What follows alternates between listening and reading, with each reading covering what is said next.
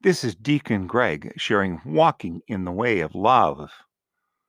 Monsters are for real. I saw this story on Facebook, author unknown, and I'm sharing it as a reminder that we all need to stay alert. Now, the story itself had no title. I'm the one that gave it Monsters Are Real. But here's the story.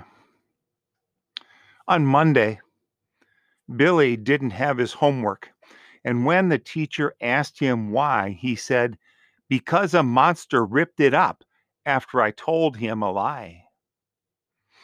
You know monsters don't exist, and if you don't turn in your homework, no recess you will get. On Tuesday, Billy had a stomach ache and when the teacher asked him why, he said, A monster took away my dinner, even my ice cream. Billy, I told you once before monsters are not real. You'll have to wait till lunchtime before you get a meal. On Wednesday, Billy had a bandage which covered his right eye, and when the teacher asked him how it happened, this was his reply. A monster was running after me when I ran into the door. Billy, please, the teacher said, I don't want to hear any more. On Thursday, Billy refused to sit down, and when the teacher asked him why, Billy said a monster whipped my bottom because I started to cry.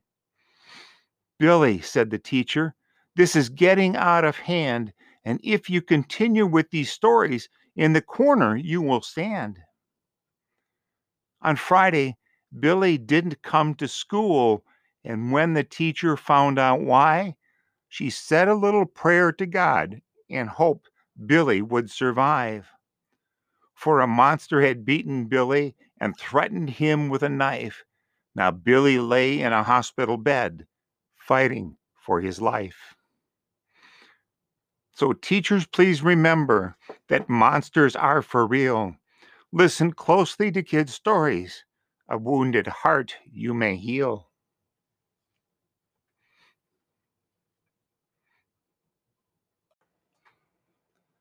Thank you for joining me on my walk in the way of love. Until next time, stay safe and healthy and live in the power of the Holy Spirit.